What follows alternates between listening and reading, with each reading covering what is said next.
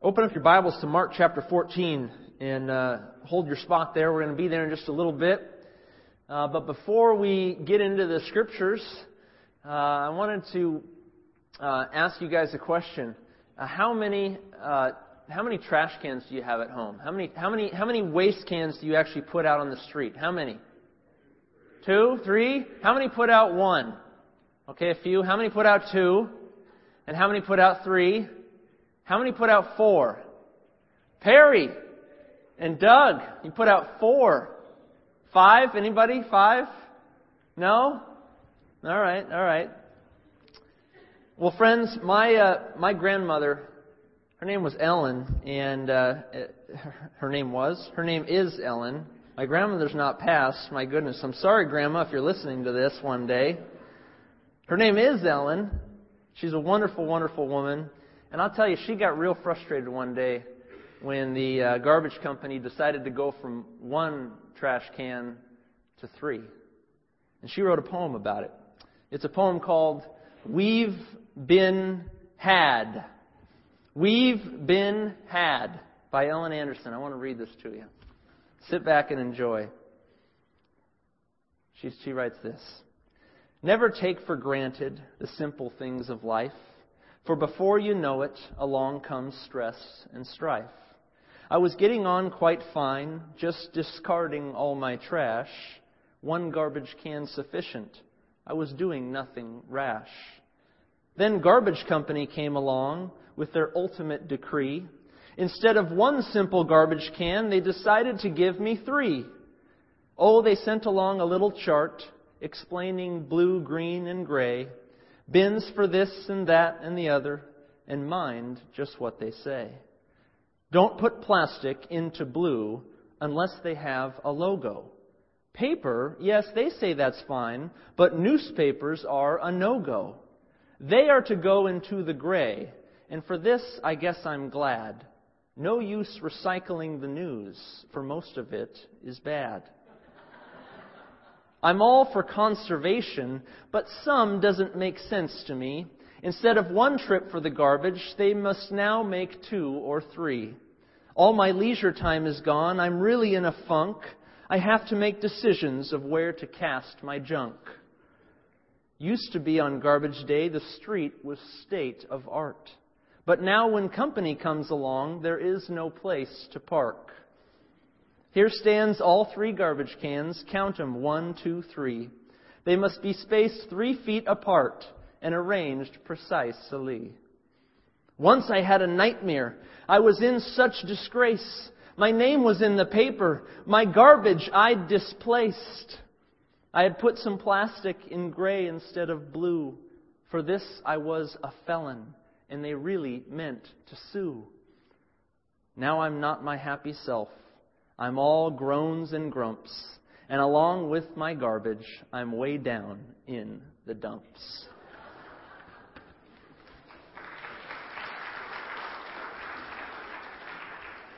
I called and asked permission this morning if I could read that one. She said, "Oh, I've got much better Christian poems."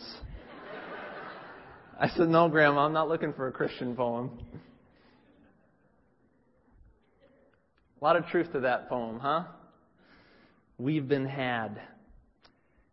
My grandmother got frustrated, because she didn't know where to put her trash after the garbage company came along. By the way, she sent that to the garbage company, and they sent over a representative who handed her a kind of like a trophy of some kind with the 3 garbage cans on it,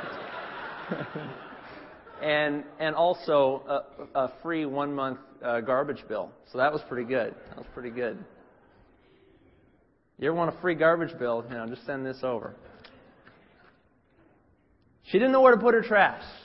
She had gotten older, and she's like, "What's going on here? I don't know where to put this waste here. Which one do I put it in?" Well, friends, today in our story in Mark, we are going to be considering a simple story. A simple story. And the title of my message today is A Tale of Good Use and Waste. A Tale of Good Use and Waste. One story is a story about using something well.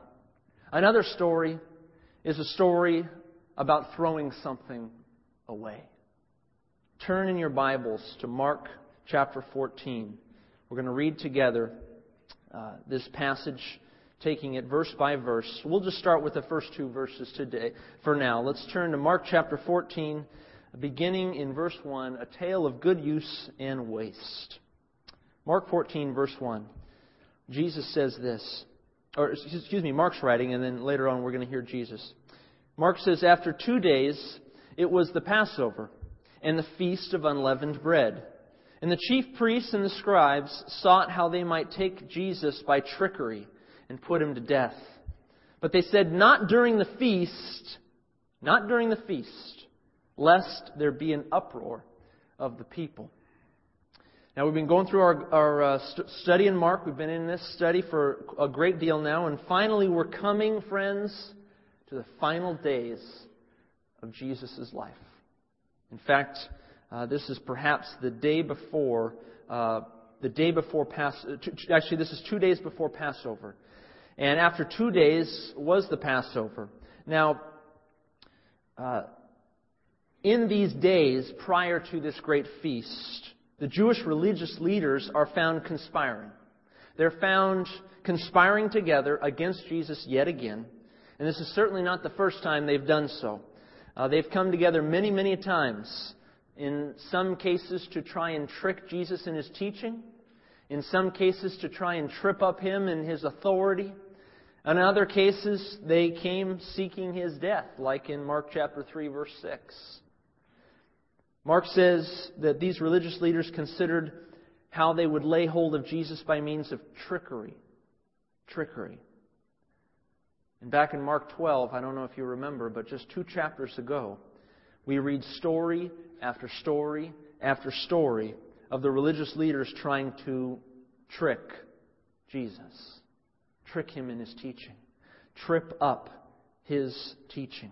They tossed all kinds of difficult theological questions at him, hoping that Jesus would trip in his words and lose credibility in the eyes of the people.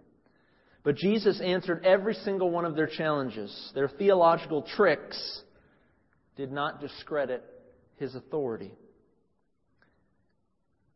But here they're up to new tricks. Not a trick to discredit him, but a trick to destroy him. And as they mulled over their plans, one thing was clear. As they conspired together, one thing was clear. One thing they all agreed on. And that is, whatever we do, let us not do it during the feast. Whatever we do, let us not do it during the feast, lest there be an uproar of the people. What feast? What feast are we talking about? We're speaking of the Passover and the Feast of Unleavened Bread. That has its roots, this feast, this 7-day event, actually 8-day event in the Jewish calendar. The first day being Passover and the consequent 7 being the Feast of Unleavened Bread. And this is where it gets its roots. Take a look at Exodus chapter 12. Now the blood shall be a sign for you on the houses where you are. And when I see the blood, I will pass over you. And the plague shall not be on you to destroy you when I strike the land of Egypt. So this day shall be to you a memorial. And you shall keep it as a feast to the Lord throughout your generations. You shall keep it as a feast by an everlasting ordinance. Friends, this was back in the day before Israel had left Egypt. The plagues had come upon Egypt. And now they were approaching the last and final plague, the killing of all the firstborn sons in Egypt. And God gave instruction through Moses to Israel. He said, this is how you're going to avoid this plague. This is how your people, Israel, are going to avoid this plague. You're going to take a Passover lamb, and you're going to slaughter it. And you're going to take that blood and you're going to wipe it on the top of the doorpost and along the side of the doorpost. And when you do, that night, the angel of the Lord, who is coming to slay all the firstborn sons of wicked Egypt, will pass over your doors. The Feast of Passover. And of course, the next day, Israel jumped up in haste and left Egypt. Hence, the Feast of Unleavened Bread. They didn't even have time for their bread to rise. And so, this week-long feast with Passover and the Feast of Unleavened Bread, it was meant to commemorate the passing over of the angel of the Lord over their doors, not slaying Israel's firstborn, and the quick haste with which they left Egypt. Now, I'm going to leave it at that. There's so much that could be said about Passover. And we're going to stop there because our church is going to be bringing in a special speaker on Palm Sunday. His name is Cyril Gordon. He's with Jews for Jesus. And he is going to go into an elaborate discussion of the Feast of Passover. And we're going to prepare elements as back in the day, like the Jews would have. And we're going to, as a community, we're going to learn a great deal about this special Jewish celebration. So mark your calendars. Palm Sunday, we're going to have a real special treat in learning more about this celebration of Passover. But to sum it up, the feast was about mercy. It was about mercy, about God passing over His people. It was not a time to kill or condemn. It was a time to show mercy. And thus, we later read in Mark 15, verse 6, of the tradition that the people would release a prisoner. Remember that? Why was Pilate offering to release Jesus? Because Pilate knew during the Feast of Unleavened Bread that the Jewish people had grown accustomed to showing mercy to one prisoner. And they would release one prisoner. And so Pilate asked in Mark 15, he says, "What about Jesus? Do you want me to release Him during the Feast of Unleavened Bread?" They said, No, not Him. Barabbas. Let's release him instead." It was a feast of mercy. And they released a prisoner during this feast as a symbol of God's mercy toward them in leaving Egypt. Now meanwhile, while the Jewish leaders are plotting and conspiring, Jesus and His disciples make their way to Bethany, just outside of Jerusalem. It's likely that this story that we're about to read in verse 3 is slightly out of order chronologically, because John indicates that this event happened just before the triumphal entry.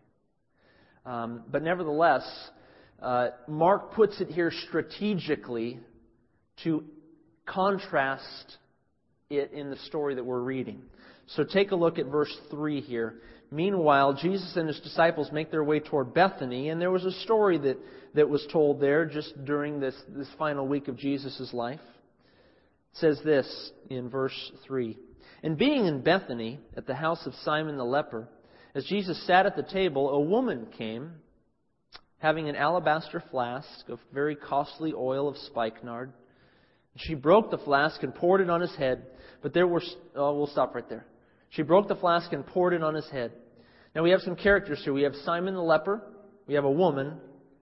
And of course we have this lavish gift that she offers to Jesus.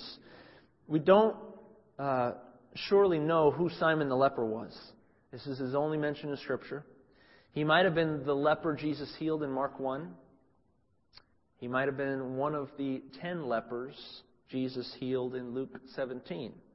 The only one that came back to thank Jesus. Nevertheless, we find that Jesus is at this man's house. You might think it odd that he's at a leper's house, right? Weren't the lepers kept away from the rest of the community? Well, it's likely that they're speaking in terms of past tense.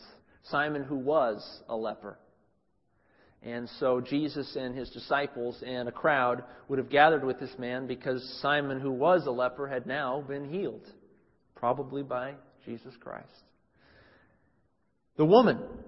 In the Gospel of John, chapter 12, John identifies the woman as Mary. Mary, the sister of Martha and sister of Lazarus.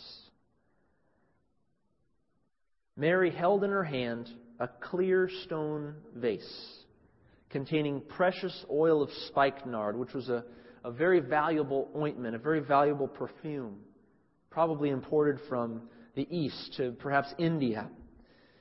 And having every intention to use all of its contents, Mary actually broke the vase and poured it on Jesus' head.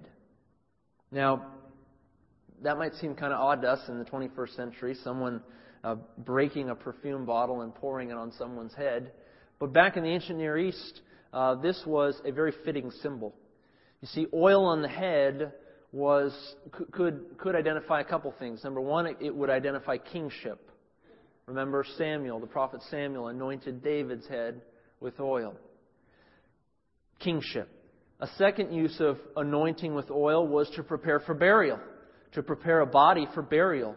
And so, in these two senses, kingship and burial, we see that Mary's gesture toward Jesus was a very, very fitting gesture, very appropriate to the circumstances, seeing as how Jesus was king and was about to die. But not all thought Mary's gesture was appropriate. Take a look at verse 4. But there were some who were indignant among themselves and said, Why was this fragrant oil wasted? For it might have been sold for more than 300 denarii and given to the poor. And they criticized her sharply. The word indignant there means angry. It means downright angry. Not just a simple kind of frustration. A group was angry at Mary for her gesture. Who was this group? Once again, the Gospel of John indicates that it was actually Judas who spoke these words, but also that many other of the disciples shared his sentiment. So Judas Iscariot, the one who would betray Jesus, was the one who spoke these words, but many others in the room, many others at the table, including many of the disciples, were sharing his sentiment as Mary poured this unbelievably expensive oil on Jesus' head. They were indignant, downright angry. They criticized her sharply. An entire flask of precious Eastern oil on one man's head? What a waste! Surely a smaller amount could have served its purpose.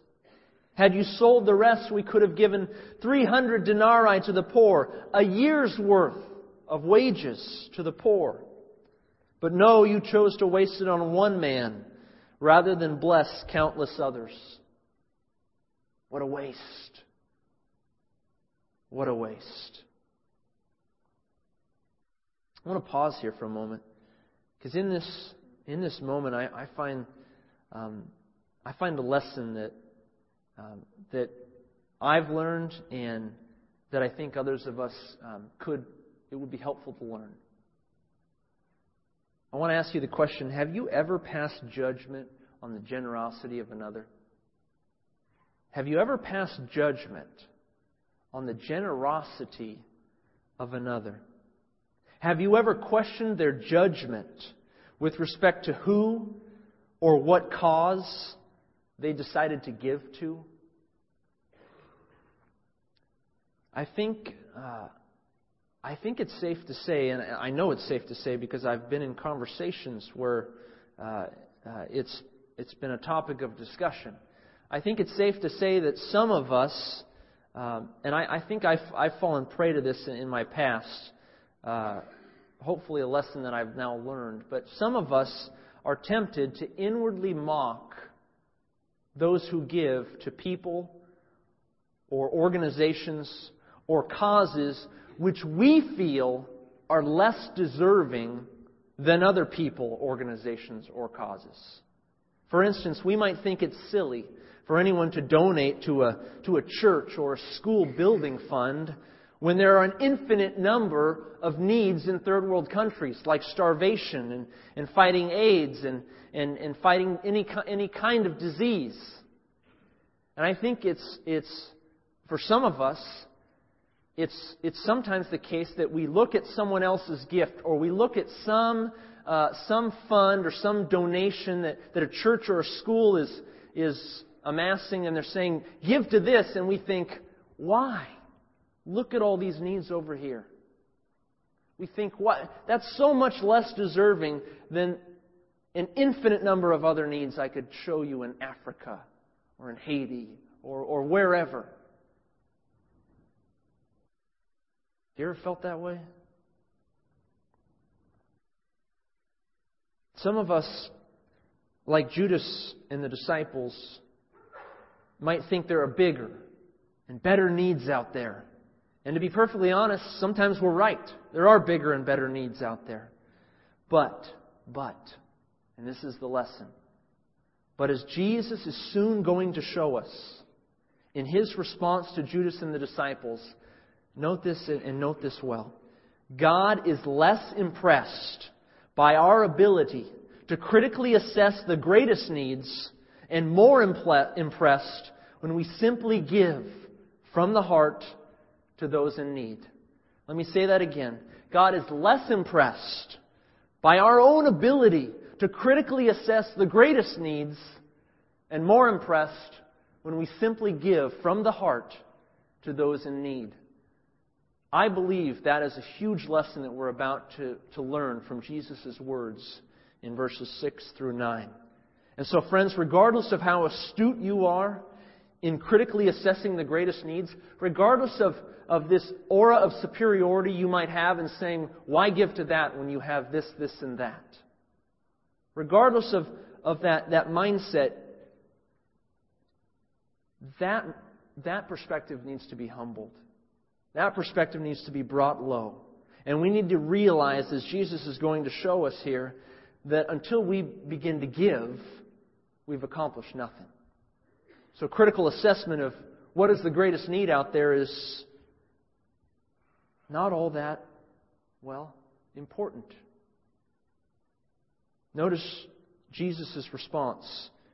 His response to the anger and criticism of Judas and the disciples for the seemingly waste of oil.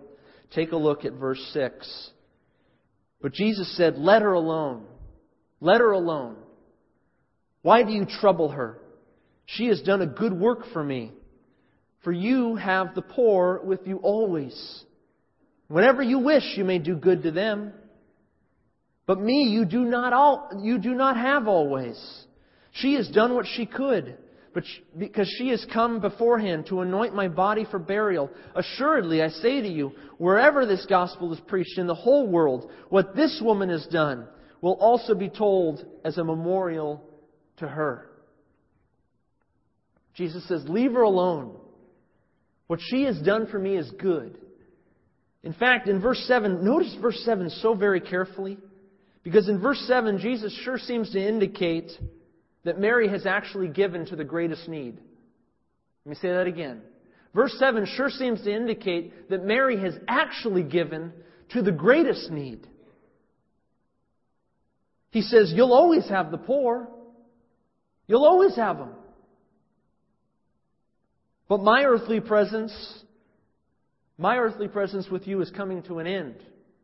Seems to me that he's saying, hey, the poor is not in comparison right now to her giving to me. And herein lies the great irony, friends. Judas and the disciples were convinced, they were utterly convinced that giving this oil to the poor was superior to pouring it on Jesus' head. They were utterly convinced that this woman had wasted the oil on Jesus' head. And Jesus here says, you're wrong. You're absolutely wrong. Well, she has not wasted this precious oil. In fact, she's made the best use of it. She's made good use of this oil. Friends, we are fallen, sinful men and women. And we are not always able, regardless of what we might think, we are not always able to accurately assess whose needs are greater than another's. So once again, God is less impressed by our ability to critically assess the greatest needs and more impressed when we simply give from the heart to those in need.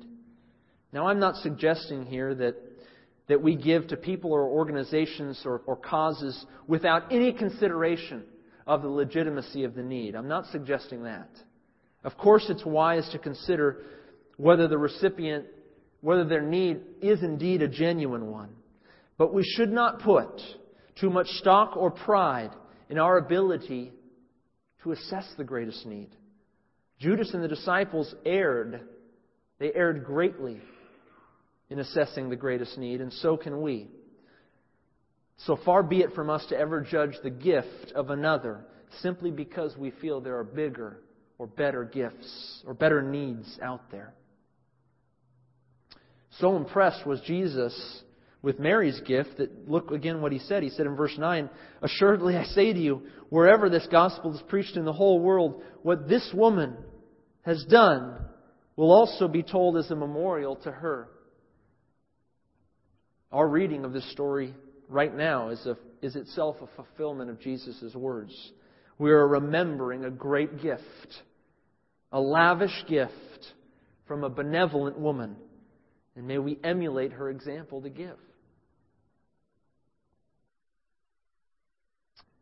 Switching scenes, verse 10 and 11.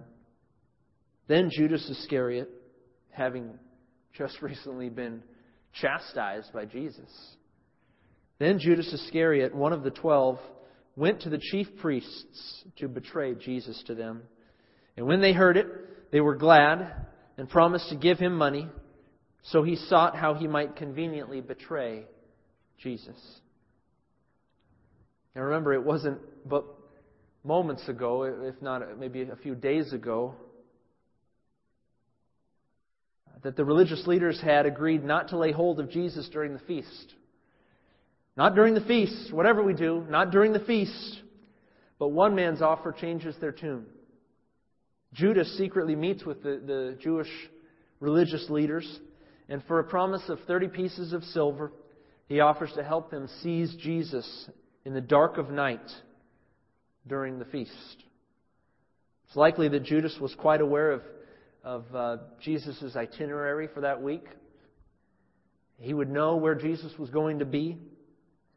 And so Judas' well-thought-out plan convinced the religious leaders that they could, in fact, secretly arrest Jesus, even during the week-long feast. But they were careful. Because as you well know in the story, they chose to arrest him in the dark of night on Passover when all the town of Jerusalem was asleep. So they were still very, very careful in how they went about it. Soon after this conspiracy, Mark turns again to the day of Passover.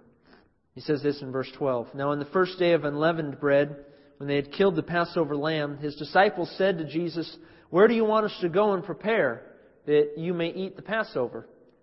Jesus sent out two of his disciples and said to them, 'Go into the city of Jerusalem, and a man will meet you carrying a pitcher of water. Follow him. Wherever he goes in, say to the master of the home, "The teacher says, where is the guest room in which I may eat the Passover with my disciples?" And then he will show you a large upper room, furnished and prepared, and there make ready for us."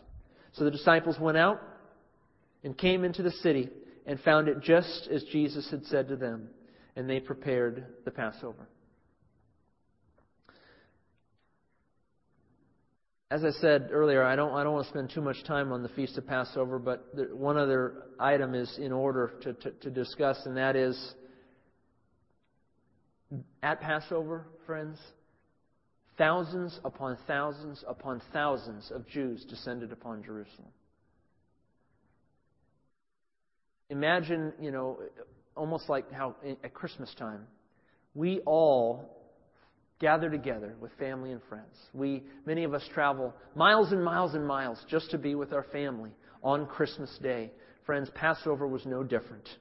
Jews from all over Israel would descend upon Jerusalem in particular to celebrate this great feast, Passover, and the Feast of Unleavened Bread. And so in the city, it was booked. All kinds of rooms, all kinds of hotel rooms, if you will, any kind of temporal housing, anybody that had a spare bed, it was booked on Passover.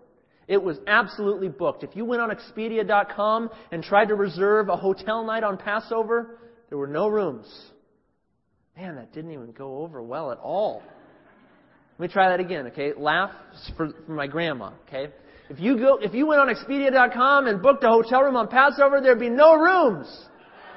Wow, all right. You hear that, Grandma? It's pretty funny. It was booked. It was crazy. The city was just absolutely packed. No room. No spare rooms, no bedrooms, no nothing. And Jesus says, yeah, go into the city and find this water pitcher guy and follow him, and you're going to come to an open room, a fully prepared room, an empty room, a room where no one is going to eat but us. Friends, this is a miracle. This is an absolute miracle. Peter and the disciple who went with them, according to John, they must have walked away from Jesus thinking, "You got to be kidding me! You got to be kidding me! We're not going to find an open room on Passover. This is impossible." And sure enough, they enter the city and they find it just like Jesus says. Nothing is impossible for God. And the disciples find that room precisely as Jesus said. Verse 17. In the evening, Jesus came with the 12. Now as they sat and ate, Jesus said, "Assuredly I say to you, one of you who eats with me will betray me. One of you who eats with me will betray me." And they began to be sorrowful and said to him one by one, "Is it I?" And another said, "Is it I?" Now, the Feast of Passover and Unleavened Bread, it was a celebration of God's mercy to Israel. It was a time of unity for the nation. Thousands upon thousands descending upon Jerusalem. And in the midst of a joyous occasion, Jesus has some bad news. He says, "One of you will betray me." The disciples' hearts grow cold and sad. And after what was probably a considerable amount of silence, they began to, one by one, muster up the strength to ask, "Is it I?" Actually, the question in Greek is actually more of a negative question in Greek. It's expecting a negative answer. It was probably more along the lines of, "Surely not me, Lord. Surely not me, Lord. Surely I'm not the one who is going to betray you." Now, you might think that they would have known if they were the one, right?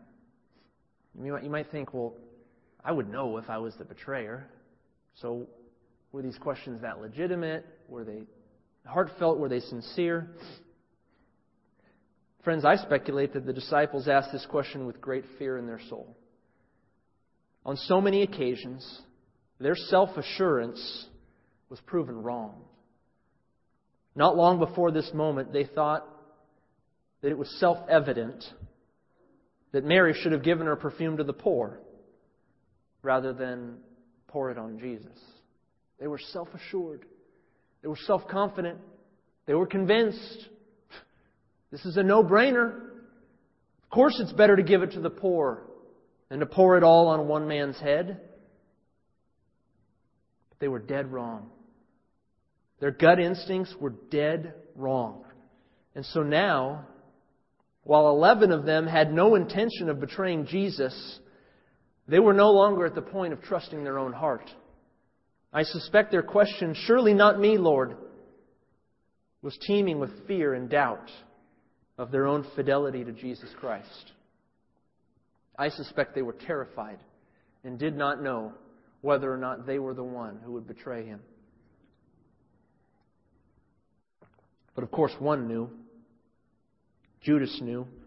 He had already gone and before the chief priests and offered Jesus to them. Jesus continues. He answered and said to them, "It is one of the 12 who dips with me in the dish. The Son of Man indeed goes just as it is written of him, but woe to that man by whom the Son of Man is betrayed. It would have been good for that man if he had never been born." Jesus' words in verse 20 are significant. Particularly the phrase, "who dips with me in the dish." They hearken back to a psalm. You might want to write this down. I didn't include it for you. Psalm 41, verse 9, in which David says, "Even my own familiar friend in whom I trusted, who ate my bread, has lifted up his heel against me." The Gospel of John indicates that this statement by Jesus was the ultimate fulfillment of Psalm 41, verse 9. Jesus concludes, it would have been good for that man if he had never been born. In other words, Jesus says, this man's life is a waste. It's a waste. A tale of good use and waste. Mary's gift of costly oil to her Lord appeared to be wasteful in the eyes of so many. But the Lord assured her that she had made good use of that gift. And oddly enough, the one who criticized her most sharply, the one who criticized Mary's actions most critically, was himself the one who was wasteful. Judas had wasted his very life. So great had he squandered his life that it would have been better, Jesus says, had he never been born. What can we learn from our story today? What are some simple truths from a simple story that we can take with us as we go forward? The first is this. As Jesus proved in verse 7 of our story today, prioritizing charitable needs is exceedingly difficult. Therefore, avoid inwardly or openly critiquing the prudence of another person's charitable giving. I think this is a tremendous lesson to learn from our story. The disciples, Judas, convinced that Mary had done wrong. What a waste of money. What a waste of your gift. Why give to that need when there's so many others? Friends, don't critique the judgment of another donor. Don't critique the judgment of another giver. Yeah, you might not think in your heart that the need that they're meeting is altogether that significant, but you know what? Your heart lies sometimes. Your gut instincts aren't always right. And we are to meet the needs that are right before us, rather than sit back and judge, well, he should have given over there. She should have given to that. No, let's get rid of that. Let's not critique the prudence of another person's donation. Secondly, give. Give. Mary sacrificed a year's worth of perfume for her Lord. Ask yourself, what am I giving to Him? Does my gift cost me something? And what I mean by that is, do I feel it when I give? I can assure you, when Mary gave a year's worth of perfume, she felt it. She felt it. It was painful. It was a gift that cost her greatly. Her and her family had amassed those monies, and in 5 seconds, a year's worth of wages was gone. Think of your year's worth of wages.